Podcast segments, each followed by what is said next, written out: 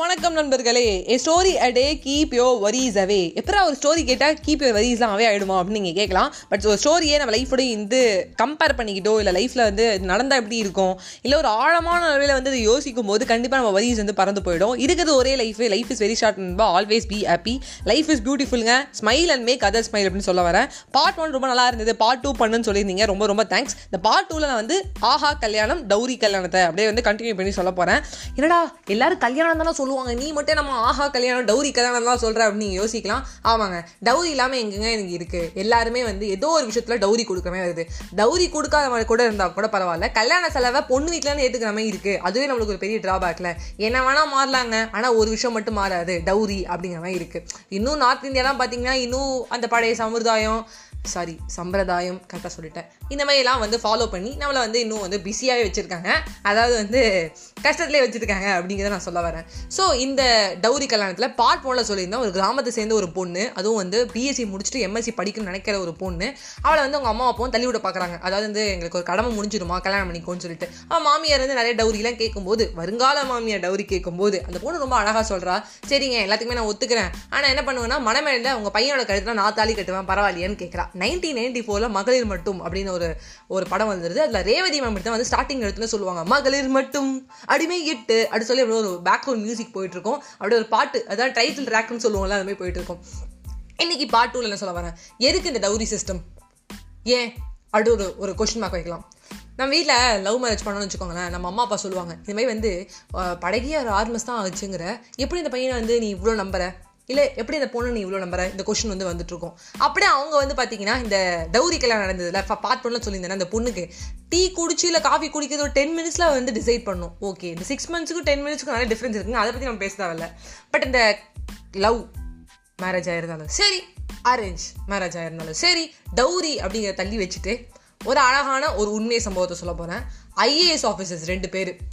Love பண்ணுறாங்க ரொம்ப அழகாக வந்து என்ன பண்ணுறாங்கன்னா ரெண்டு பேர் வீட்லேயும் சொல்கிறாங்க ரெண்டு பேர் வீட்லேயும் ஒத்துக்கிறாங்க. ஏன்னா வந்து இவ்வளோ ஐஏஎஸ் அவ்வளோ ஐஏஎஸ்னு அவங்க தடபோடலாம் வந்து பிளான் பண்ணுறாங்க இந்த மாதிரி வந்து நம்ம என்ன பண்ணலாம் மால்டீவ்ஸில் ஒரு ராக்கெட்டை விட்டு டே டே டே என்னடா என்னடா நீங்கள் பேசிகிட்டு இருக்கீங்க?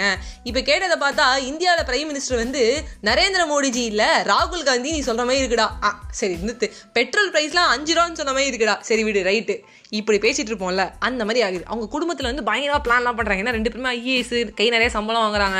ஆனால் அவங்க ரொம்ப ரொம்ப சிம்பிளாக சொல்லிடுறாங்க. குவாரண்டைன் மேரேஜே கிடையாது. இது டூ இயர்ஸ் பேக் நடந்த ஒரு இன்சிடென்ட்டு குவாரண்டைன் மேரேஜ் இல்லாத போது கூட அவங்க குவாரண்டைன் வந்து மேரேஜ் பண்ணிக்கிட்டாங்க. லாக்டவுன் மேரேஜ் மாதிரி. என்னன்னா தொடர்ந்து வந்து நம்ம ஒரு கல்யாணத்தில் நம்ம பண்ணுற எல்லாருமே என்ன பண்ணுறோம் பார்த்தீங்கன்னா ஒரு மிஸ்டேக் பண்ணுறோம் லைஃப்பில் நம்ம ரெண்டு பேரும் கல்யாணம் பண்ணிக்க போகிறோம் நம்ம ஃபேமிலி இணைய போது ஓகே எதுக்கு ஊர் ஃபுல்லாக பத்திரிக்கை வச்சு அந்த குறிப்பிட்ட ஒரு மக்களை சந்தோஷப்படுத்துறதுக்காக பாட்டு போட்டு டான்ஸ் போட்டு அதுக்கு செலவு பண்ணி இதுக்கு செலவு பண்ணி பஞ்சு மூட்டை எதுக்கு வைக்கிறோம் தெரியாமல் ஆல்டி செரிமனி எதுக்கு தெரியாமல் என்னென்னமோ செரிமனிலாம் வச்சு நம்ம இதெல்லாம் பண்ணுறோம் அதெல்லாம் எதுக்கு பண்ணுறோம் தெரியாமல் பண்ணி அந்த குறிப்பிட்ட மக்களை சந்தோஷப்படுத்துறோமா இல்லை நம்மளே சந்தோஷப்பட்டுக்கிறோமா இல்லை சோஷியல் மீடியா மீடியாவில் போகிறோமா தெரியாமல் இருக்கும்.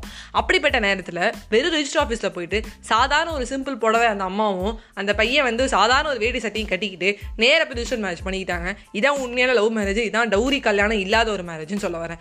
இப்படி தான் நம்ம எல்லாருமே லைஃப்பில் இருக்கணும். ஒரு அரேஞ்ச் மேரேஜும் சரி லவ் மேரேஜும் சரி உங்கள் பேரண்ட்ஸ் வந்து ரொம்ப வற்புறுத்துறாங்கன்னா இப்படி தான் பண்ணிப்பேன். பரவாயில்லன்னு கேளுங்க. பாதி பேரண்ட்ஸ் வேணான்றுவாங்க கல்யாணமே. ஸோ இது ஒரு ட்ரிக்காக நான் உங்களுக்கு சொல்ல வரேன். லைஃப்பில் எதுவாக இருந்தாலும் பரவாயில்ல. ஒரு டவுரி சிஸ்டமும் இந்த ஆஹா கல்யாணம் கல்யாணத்தில் தள்ளி விடுறாங்கன்னு பரவாயில்ல. உங்கள் மனசுக்கு என்ன பிடிச்சதோ அதை மட்டும் செய்யுங்க. எந்த கல்யாணம் வந்தாலும் பரவாயில்ல. லவ்வாக அரேஞ்சிடும் ஒரு கிணத்துக்குள்ளே நம்மளே போய் விழுந்தோம்னா அது லவ் மேரேஜ் கிணத்துக்குள்ளேருந்து ஒரு பத்து பேர் தள்ளி விட்டாங்கன்னா அது மேரேஜ் மேரேஜ் எதுவாக இருந்தாலும் டுவெண்ட்டி ஃபைவ்க்கு மேலே பாருங்க ஒரு பொண்ணாக இருந்தாலும் சரி பையனாக இருந்தாலும் சரி. ஒரு ஃபஸ்ட்டு வந்து ஒரு சில்வர் ஜூப்ளி செலிப்ரேஷன் இருக்கும்ல செலிப்ரேஷன் அது முடிச்சு தான் கோல்டன் ஜூப்ளி போகும். அதுக்கப்புறம் தான் மேற்கொண்டு போகும். இந்த சில்வர் ஜூப்ளி செலிப்ரேஷன் வர வரைக்கும் ரொம்ப உங்கள் லைஃப்பை பிளான் பண்ணி நிதானமாக பண்ணுங்கள் அவசரப்பட்டு எதையும் பண்ணாதீங்க. இந்த டயத்தில் எல்லாமே ஈஸியாக இருக்க மாதிரி இருக்கும். ஆனால் கல்யாணம் பண்ணதுக்கு அப்புறம் அந்த ஒரு ப்ரையாரிட்டிஸ் நம்ம ஏற்றுக்கமே வரும். என்ன விஷயம்? ரொம்ப கல்யாணம் கல்யாணம் பேசிகிட்டு இருக்கோம் உங்கள் வீட்டில் எதாவது சொல்கிறாங்களா அப்படின்னு கேட்டால் சத்தியமாக இல்லைங்க. ஏன்னா எங்கள் வீட்டில் வந்து படிக்கணும் தான் சொல்கிறாங்க அது எனக்கு சரியாக படிக்கிறது இல்லை. ப்ராக்டிக்கல் எக்ஸாம்ஸ் வருது. ஆஃப்லைன் எக்ஸாம் ஆன்லைன் எக்ஸாம் தெரியாமல் நான் வந்து தவிச்சிட்டு இருக்கேன். அந்த தவிப்போடு தான் உங்களுக்கு நான் பேசிகிட்டு இருக்கேன். So always be happy life is beautiful இருக்குது ஒரே லைஃப் என்ஜாய் பண்ணுங்கள் பை பை நண்பர்களே.